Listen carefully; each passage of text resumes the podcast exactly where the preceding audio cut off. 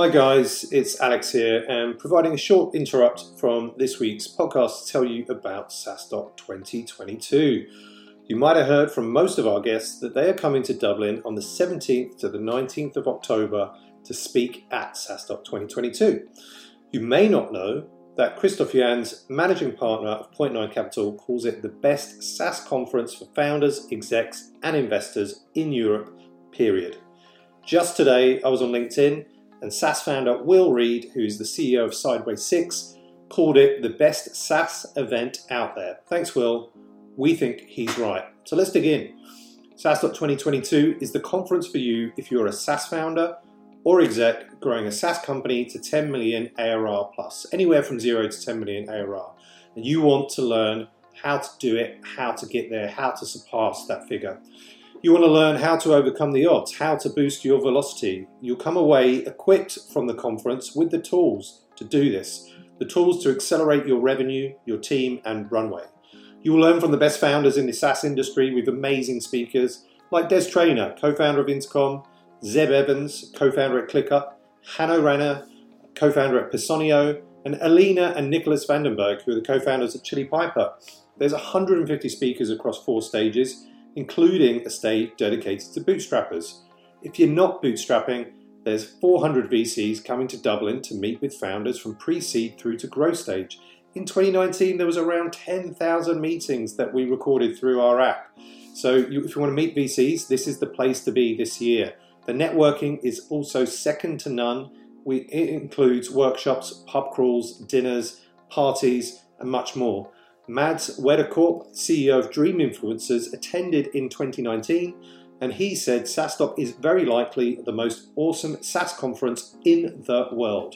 The secret to getting maximum value is all of the after hour events. It's during the dinners and the after parties that the real connections are made. Thanks for that, Mads.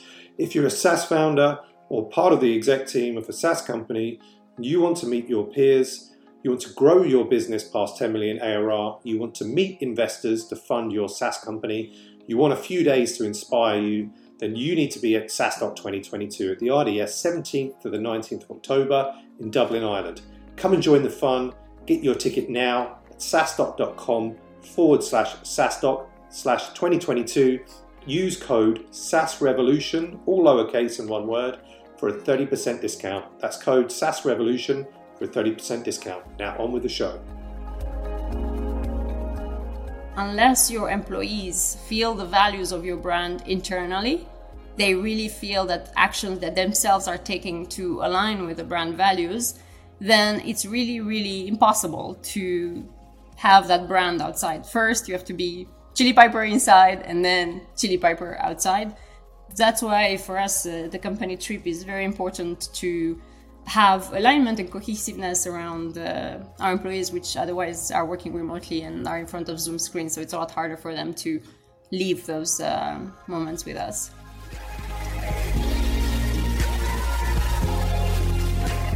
Hey everyone, welcome back to the SaaS Revolution show brought to you by SaaStock, the conference that helps SaaS companies get traction, growth, and scale. I'm your host, Alex Theuma, and I'll be looking at what it really takes to build and grow a SaaS company today and how founders and entrepreneurs stay healthy on the journey. Now, on with the show.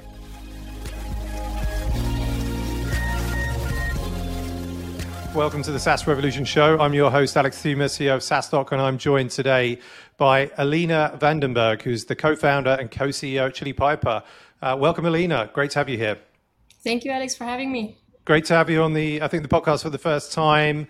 Uh, this is in uh, a little bit in advance of yourself and uh, uh Nicholas, who's your other co-founder, co-CEO, um, uh, joining us at SaaStock 2022 in Dublin this October. Um, so very excited for that. We had both you and Nicholas actually speak at one of our SaaStock Blueprint virtual events last year, and we, we, we love that session. It's available on YouTube for those that that want to listen and watch that particular episode.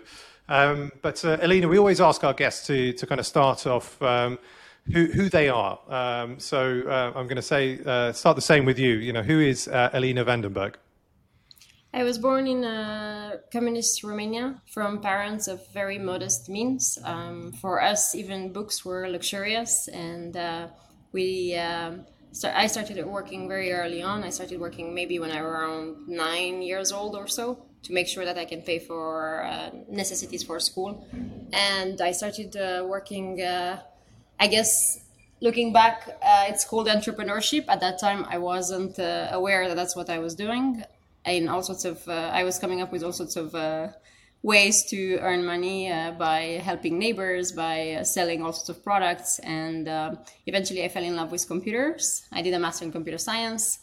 I um, did um, what I thought I wanted to do, which is to climb uh, the corporate ladder in uh, America. I started as an intern. I quickly got promoted because I um, started working uh, on mobile at that time, and there were very few people that had um, experience in mobile, and I was interested in it. One of the first apps that I uh, built was uh, immediately keynoted uh, and announced with the iPad by Steve Jobs. Uh, it was a big win for our for our company because it was uh, an app that was preloaded with the iPad. As you can imagine, it got a huge um, reach. And then since then, I noticed that I had a talent for building products that had very high engagement.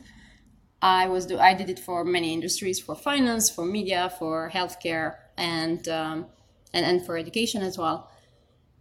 Uh, but I realized that I was not quite made for the corporate world. I was um, very uh, antithetical to climbing the political ladder because I had zero political bones in me. I had I was a builder, and I am a builder.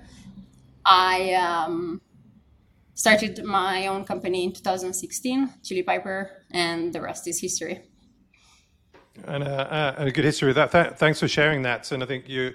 Uh, you definitely stake the claim to one of the the youngest uh, uh, earliest starting entrepreneurs, um, you know, that we've had on the podcast. But as you said, like out of uh, necessity, um, and I think you know, obviously that that upbringing has you know seemingly sort of led you to to obviously be where uh, where you are now, and uh, uh, and where you are now is the co-founder and uh, and co-CEO of, of Chili Piper.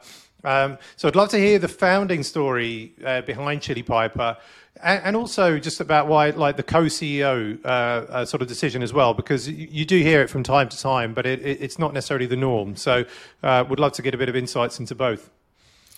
so the co-founding story is probably a bit more unusual. My uh, co-founder and husband was at that time a serial entrepreneur. He was starting his fifth business. Uh, I guess, what uh, in the startup world we call a hustler.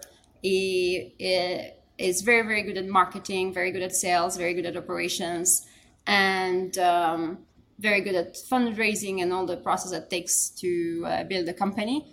And he felt like he was missing the product, uh, the, the, builder mindset that I had, and he felt like he that we would make a great team. At that time, I wasn't uh, fully convinced that uh, it was in the stars for me, but he kept insisting.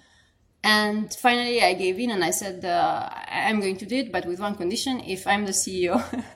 and um, we started uh, knowing that we wanted to tackle business critical needs uh, within the revenue teams because he had the experience on that. I was exposed constantly to how the sales teams are um, are working, and I was responsible at some point to building software for them as well. And I felt that there was a huge uh, need to uh, equip the sales teams, the revenue teams, to do what they know to do best, which is to get um, with prospects and sales and, and customers on the call to make the deal happen and the rest is just not nuisance for them. And we wanted to solve for the nuisance and bring as many uh, meetings as, as we could possibly can in front of them so that they can more than meet their quota. Uh, we weren't quite sure how we're going to start that uh, business so we started experimenting and talking to customers and we only um, figured out how we're going to to do it when a company in san francisco was ready to pay in advance for us to build a solution for them to solve for a need that they had at that time. We asked a few people around if they also had that problem. They did. And that's when we made it a product and slowly built up from there uh, to constantly uh, solve for business critical needs. I'm sure you've been asked this question before. Uh, I'll, I'll, ask it um, uh, anyway. But like I guess not necessarily what it's like to to work with your uh, with your partner, your husband, or or, or your wife.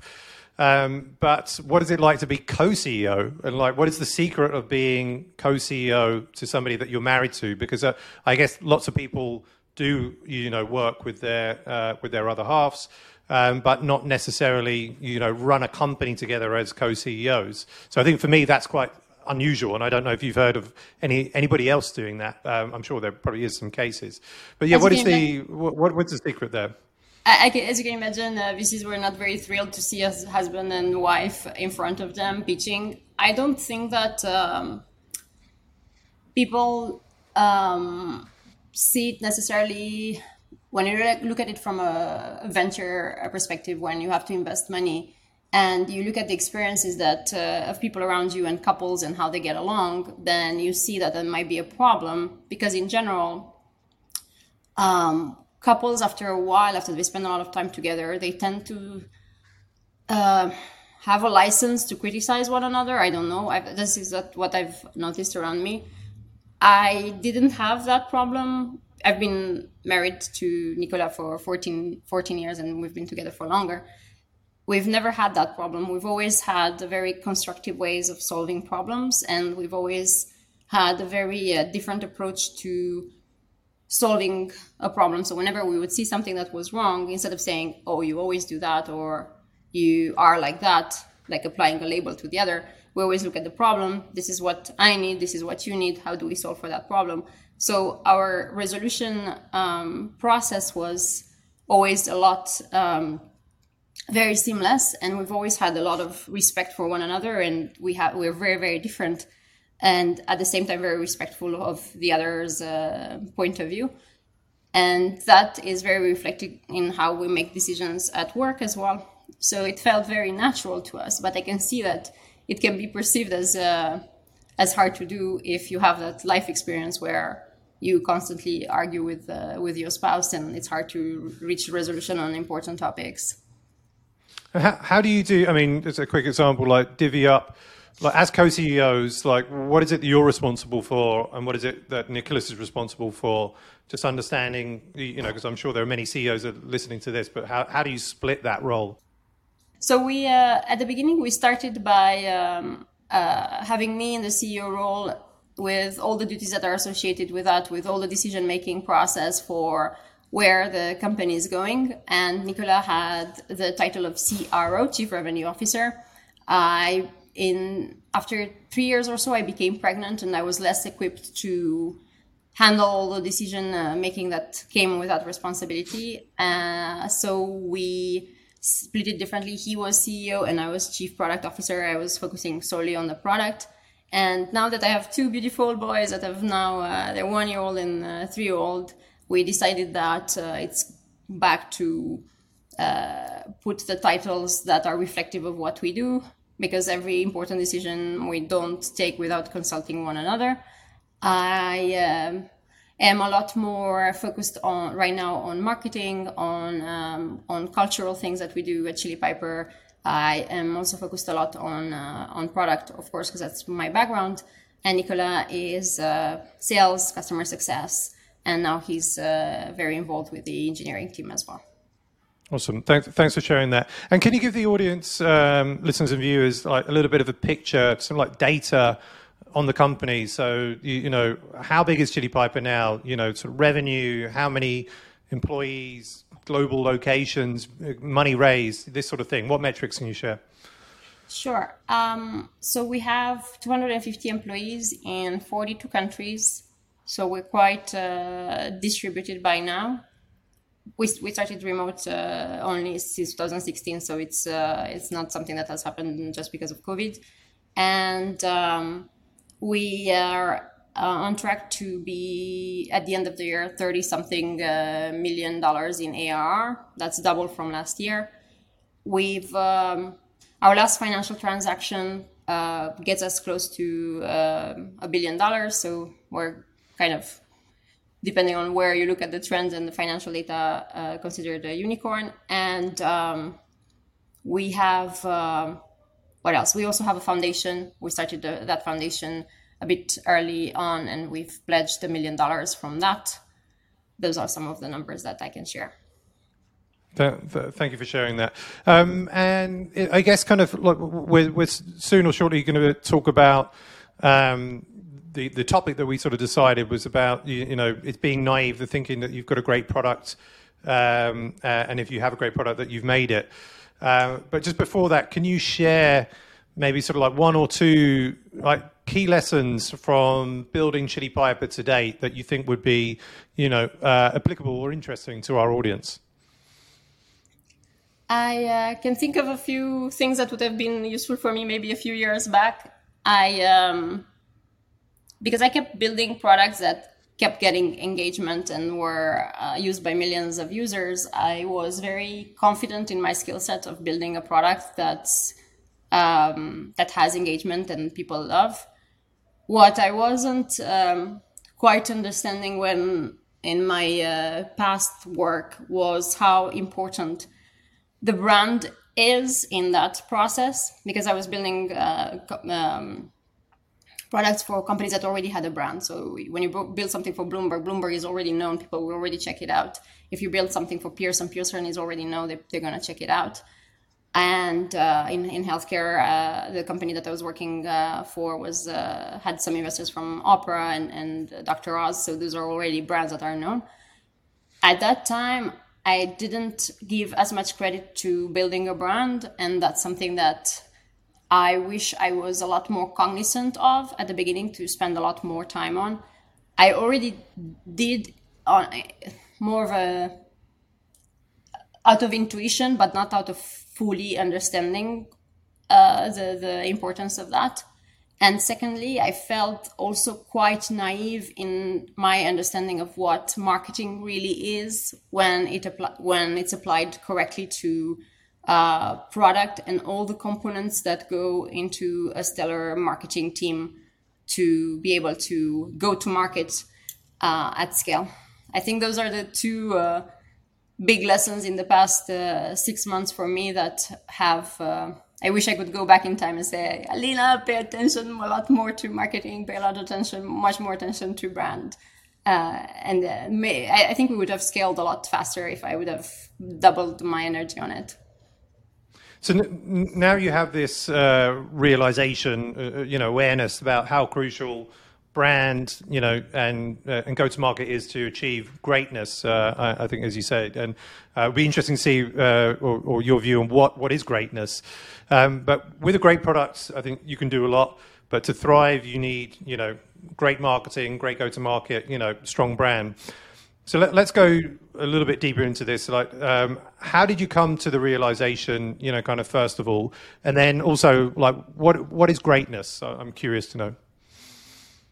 I um, understood uh, the importance of a brand by watching uh, some entrepreneurs around me who have been doing that very well with a product that might have not been the best in breed, but um, had table stakes features and uh, by building a brand that people recognize and people aligned behind they managed to get a lot more market share than it would have been expected from the product that they've had.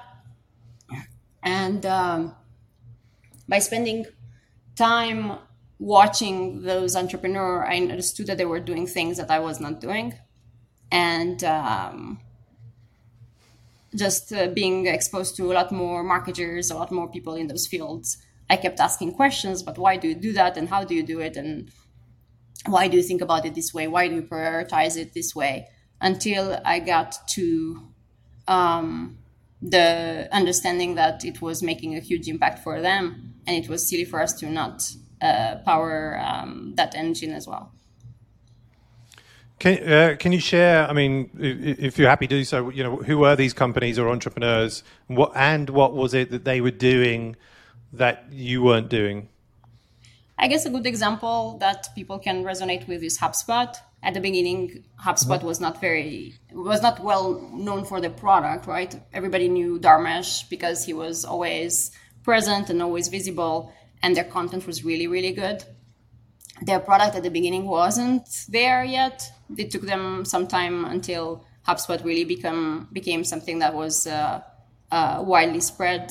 They had uh, uh, Sidekick that went viral, um, and, and they got a lot of attraction at that time. Uh, now their CRM is free and has really good features, and it wasn't always the case. And yet HubSpot was very well known, and the reason why HubSpot was very well known was because the brand that uh, Brian and Dharmesh Shah had built was very strong. That's a good example to of, of somebody that I've I've watched. Yeah, no, very, very, uh, a very good example. Um, uh, and yeah, I mean, I remember the. I don't know if they still have. Um, was it the inbound marketing community, or, or uh, but there was some sort of like forum that was run, which was like hugely popular.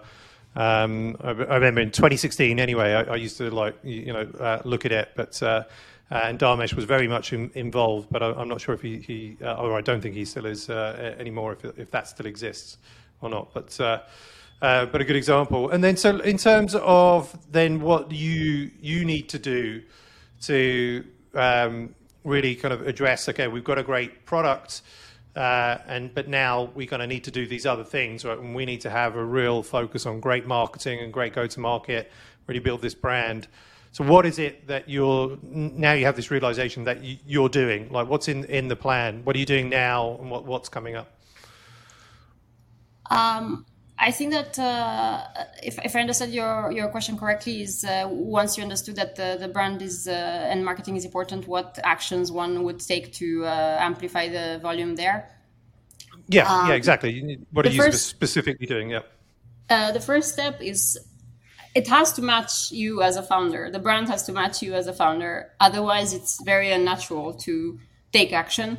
And um, from the beginning i knew what the brand standed for i just didn't amplify those values but that's kind of the, the, the, stable stakes is what how do you want your brand to be seen how do you want your brand to be represented and based on that take actions that amplify those values so for me i knew that i'm going to win if i do everything in my power to help my customers succeed beyond just using the product helping them succeed in their role with information that I might have on the industry, with benchmarks, with um, introducing them with somebody who might help them solve a problem. So I was so focused on helping our customers without knowing that was brand, but that is brand. The fact that you spend a lot of time to bring a lot of value to your customers beyond your product, that is a value, and that was um, highlighted that from the very I don't know day zero on our on our value uh, proposition on our on our company page. Help the second one, that was also part of my personality. I felt that every B2B brand out there and every enterprise software that I was looking at was very, very, very boring. Like I was looking at, uh, at that time, uh, Sa- um, uh, Siebel, I was looking at uh, software that Oracle was launching, even Salesforce. It feels so antiquated and it feels so boring and I was so afraid of building something that I was dreading, and that's something that I wasn't uh, uh, in alignment with. I um, my life is very unusual. It's any anything but boring. I spend a lot of time um, doing things that others probably would consider crazy. I, uh, for instance, I go to I went to Egypt at the time when there was a revolution in in Tahrir Square I went to Kiev uh, after um, the Russians attacked. Not this time, but the last time the Russians attacked, I went to Kiev and I w- was there and kind of watched the uh, tanks uh, in in the in the main square. I like to understand the world at it de- at, at its depth, and I wanted the brand to be representative of that um, thirst that I have for um, uh, for knowledge, and at the same time um, live every day as if it's the last one make the most out of it through fun and and and, and uh, also compassion. And as a result we started doing all sorts of things in that in that regard we started uh, doing our own hot sauce that was part of the part of the brand because it's chili piper so the hot sauce was very natural um, we started doing all sorts of songs about our brand and distributing that and involving our customers through the playfulness of it. And at the same time, um, the, the third um, value that's also important to me, which is to give back to the world and its beauty and the diversity in the world and started including all sorts of um,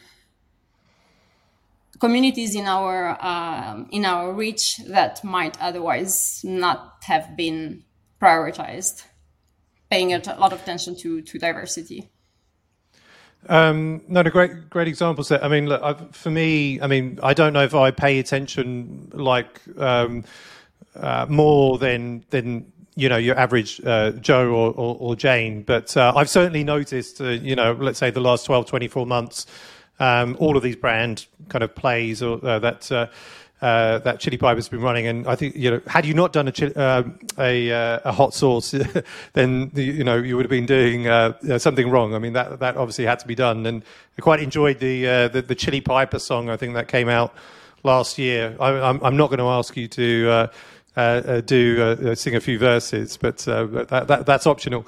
Um, but de- definitely, you can see how that works. Both, I think you, you know. Um, externally, well, whether it's external marketing, but for customers, but also like in like branding for hiring and you know for the team as well. I think you know that's that's just as important. I think showing that you've got a fun culture. Um, you know, and a fun place to work and an interesting place to work. Uh, often there, there, are these benefits of, of, of branding within that and, and from what you're doing, you know, for me, looks like, hey, you know, I think we're like taking the guys to Ibiza or Mexico and we're recording these songs and, you, you know, we're, we're, we're having fun along the way. And like, who wouldn't want to work for a company uh, like that? Um, you know, potentially some introverts or, or people, not fun people, right? I don't think that people would uh, prioritize those kind of things if they wouldn't feel strongly that they're necessary. In our case, the annual trip that's legendary by now, a lot of people have seen our videos of things that we do in Ibiza and the things that we've done in Tulum. It's uh, you can see that if you're a founder and you don't really care about those things, it's very unnatural. That's why I think that the, the naturalness is, is an important fact. But also probably even more important is that unless your employees feel the values of your brand internally, they really feel that actions that themselves are taking to align with the brand values, then it's really, really impossible to have that brand outside. First, you have to be Chili Piper inside and then Chili Piper outside. That's why for us, uh, the company trip is very important to have alignment and cohesiveness around uh, our employees, which otherwise are working remotely and are in front of Zoom screens. So it's a lot harder for them to leave those uh, moments with us. Just a thought. So, like user conferences, you, you know, have you thought about that? Because I know you mentioned obviously HubSpot earlier and uh, Salesforce and uh, Gainsight, you know, for, for instance, some quite like more mature, shall we say, SaaS companies that you know with brand and you know with their customers and users they they started user conferences probably quite early and grown them into behemoths. But I, I, don't know if it's it's fair to say but I feel like I seem to be seeing less user conferences these days with SaaS companies. But also we have had you know COVID for the last few years. So um, you know that's probably had you know some part to do with it. But have you thought about from the the brand play and you know customer base, etc., if if user conferences is part of your marketing strategy? I um, am very very bullish on in person meetings. I think that they're very important and. Uh, especially for, for customers when you meet them in person you form a different kind of relationship if you always see them on zoom in, in especially in saas we do a lot of events uh, we do at least i don't know a few events per month that involve our customers and they're local events where we invite uh, them to all sorts of experiences. We haven't done one where thousands of people attend yet because i don't feel that i've yet cracked the right format to bring so many people together and yet keep the brand values in a way that resonates with me typically when you go to some of these massive conferences you put your badge on you kind of feel confused. There's so many booths there's so many tracks that you're supposed to go to. There's so many dinners so many happy hours. And i don't feel that experience aligns with how um, i want to um, to run this kind of conference unless i find the format where i know that indeed I can represent the values of the brand nicely, then I'll do it. Even for for a company trip, when we were uh, 30 of us, it was a lot more intimate. Last time we did it um, in Tulum, we were 100 and something people there. And it was already, uh, I felt like it was already hard to get that uh, nice uh, feeling. We uh, did cabanas. We didn't do this massive Marriott or something like that. We did these small cabanas on the beach, and um, it was really, really beautiful. And the experience was amazing. We managed to do the right kind of atmosphere, the right kind of events. I don't know that I can do that with a massive uh, conference with a thousand people, so, but I'm still thinking about the uh, best way. Uh, if if I can, if I crack it, I'll do it. Okay. If, if you ever want to talk about uh, um, uh, chat conferences, we, we, we, can do that, maybe in Dublin.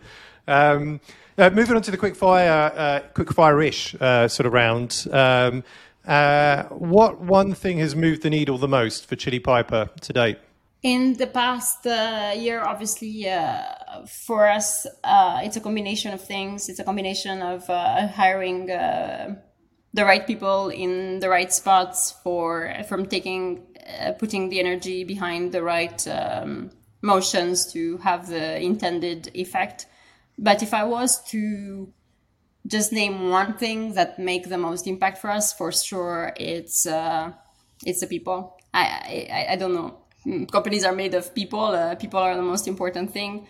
We spend a lot of time to make sure that uh, our team has all the resources for growth. We uh, have more coaches per employees than Google does to ensure that that's going on. And uh, we invest a lot on, on career trajectory, on um, skill sets growth, on people finding their center of excellence for their um, for their interests. And uh, we do a lot more than any other company that I know on that uh, in that side.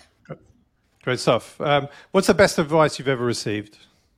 Um, it was from my mom when I was uh, young in high school, and I was feeling that everybody around me was a lot smarter than I was, and I felt like I could never surpass their intelligence, and that I felt I was very limited in my uh, potential for growth. And she said that I have to uh, give myself uh, a little bit more credit and a little bit more patience when I see a big gap in my understanding of the world and others, um, and just um, be more patient with myself. Good, good advice indeed, and um, yeah, thanks, Mum, for uh, for that. what is the hardest thing about being a co-CEO? I was going to say, like, you can answer this as the hardest thing about being a CEO or a co-CEO. I don't mind. It's nonstop. It never ends it starts at 6 a.m. It goes on until 2 a.m. and it's weekends. It's nonstop, and it's nonstop hard problems to solve. You're always going to get the one that gets all the urgent things that are happening and um, conflicts that you might need to solve for. And uh, sometimes you have very little information to make that decision, and you have to make a decision really, really fast. So it's quite intense and I think that if one doesn't fully love it and feels fully invested in, in the mission, I think it's really impossible to break through it and then sustain that level of intensity. Most sane people give up because they're sane, but the insane ones are going to put up with it uh, if they really love it. No, definitely. Um, not naming names, but um, I know somebody that started a, a business sort of recently, and you know, it, it's not a passion for them. It's not, you know, something that they love, and, and therefore you can kind of really see that in terms of the amount of effort and that they kind of put into it. Um, you know, versus obviously somebody that really kind of lives and breathes the the mission and is really kind of passionate, and it it doesn't really, despite the long and hard hours. If you if you have that and you are passionate about the mission, it doesn't really become work, right? It's just kind of life, and you, you enjoy what you're doing, and gives you that energy to do the long hours, right? Uh, um, right. It still means like C- CEOs and other people can still burn out from doing all these uh, sort of long hours. So t- tell me a little bit about then your daily routine and and like how uh, or, or, what do you do like to kind of help like optimize for for being a, a CEO uh, within your daily routine? Probably my days look a lot different than anybody else's days, and uh, probably because I'm so motivated to build Chili Piper to uh, its potential where I think it can grow. I uh, don't spend any time ever. I, I don't think I've watched any movie in the past six years so I don't spend any time on TV or Netflix. I don't spend um, much time uh, socializing, so I don't have much of a social life. And instead, I um, not not that I'm completely a, a, hermit, but I compared to what, what I would be uh, potentially doing, I, I, I, I do very little of that. I also um, don't encourage this to anybody. It's just something that has worked for me. I only eat once a day, so I don't spend time uh, cooking or cleaning up. I also don't cook myself. I don't enjoy it. And um, that saves me a lot of time because I see that people think about the prep, they think about what to eat, and they uh, spend a lot of time on that. Again, I don't recommend this is what works for me. Fasting has helped my uh, my mental clarity.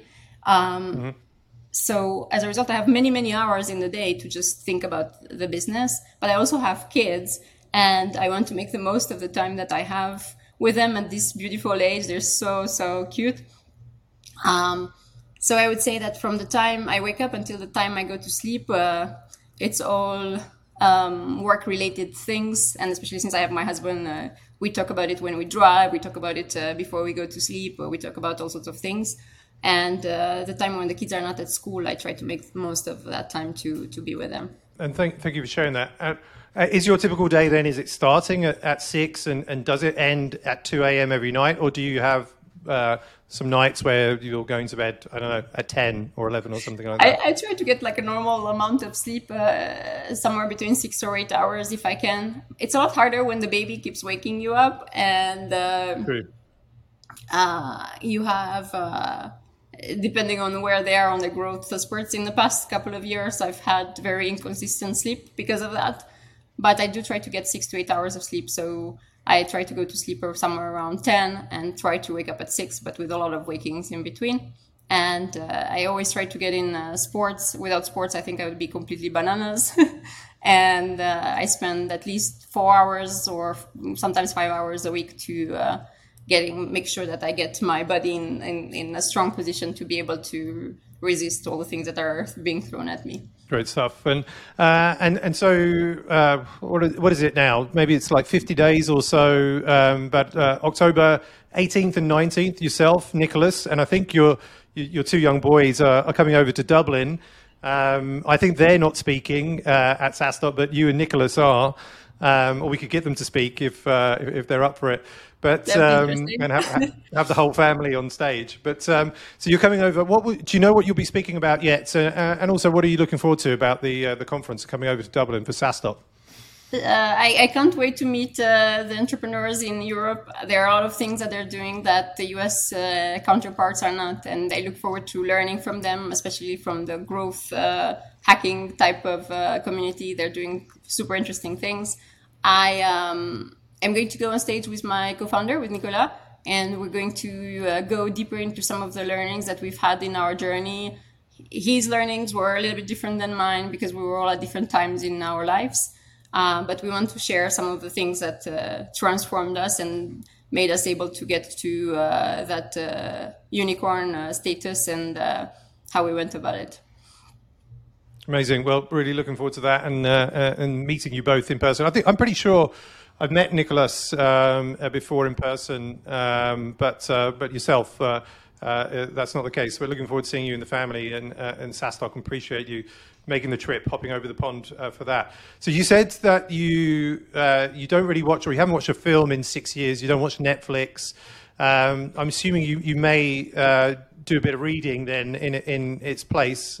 Uh, what is your either favorite business book or, or, favorite book, and what are you currently reading that you can share um, with the with the audience? I read a lot. That I do. I read a lot on topics that I'm interested in, and on a learning uh, journey. To uh, I'm, I'm, always learning about uh, new things, and, and this reading is very important for me. I the way I, I read books is I put earbuds and I close my eyes and I try to fall asleep. And most of the times I fall asleep like 30 minutes through the audiobook. And I listen to the audiobook maybe twice or three times the speed. So it's very interesting how uh, the brain processes it. But um, one of the most impactful book, books for me that has translated also into our brand and to the work that we do in our company, in our foundation, is a book that was written by Marshall Rosenberg and it's called Nonviolence Communication.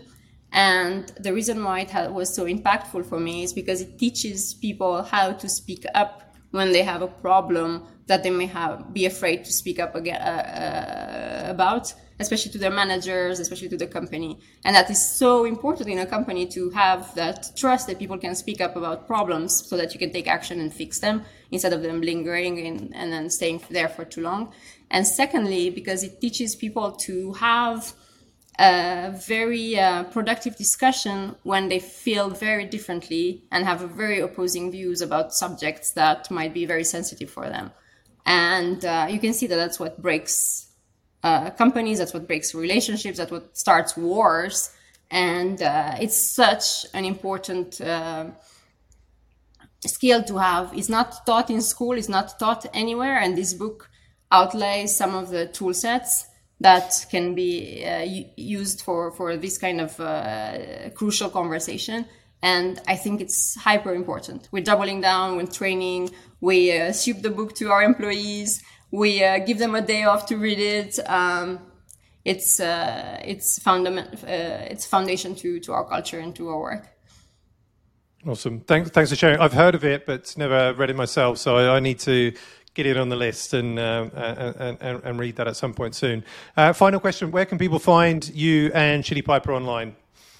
I'm on a content creation journey, so I'm going to be uh, found on many platforms. On TikTok, less successful. I think I only have 49 followers. Um, on Instagram, I spend time talking about my family and our boys. Uh, and on LinkedIn, I spend the most time talking about what are the, some of the things that I'm finding through the week uh, as uh, drivers for me or as learnings, um, so that uh, I can give back to to the people that follow me uh, within a professional setting as well.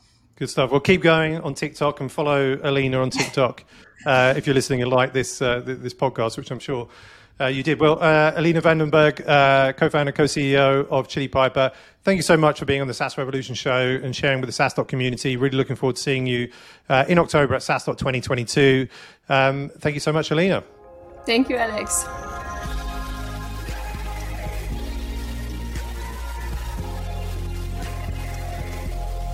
Thanks for tuning in to this week's episode of the SaaS Revolution show. I hope you enjoyed it.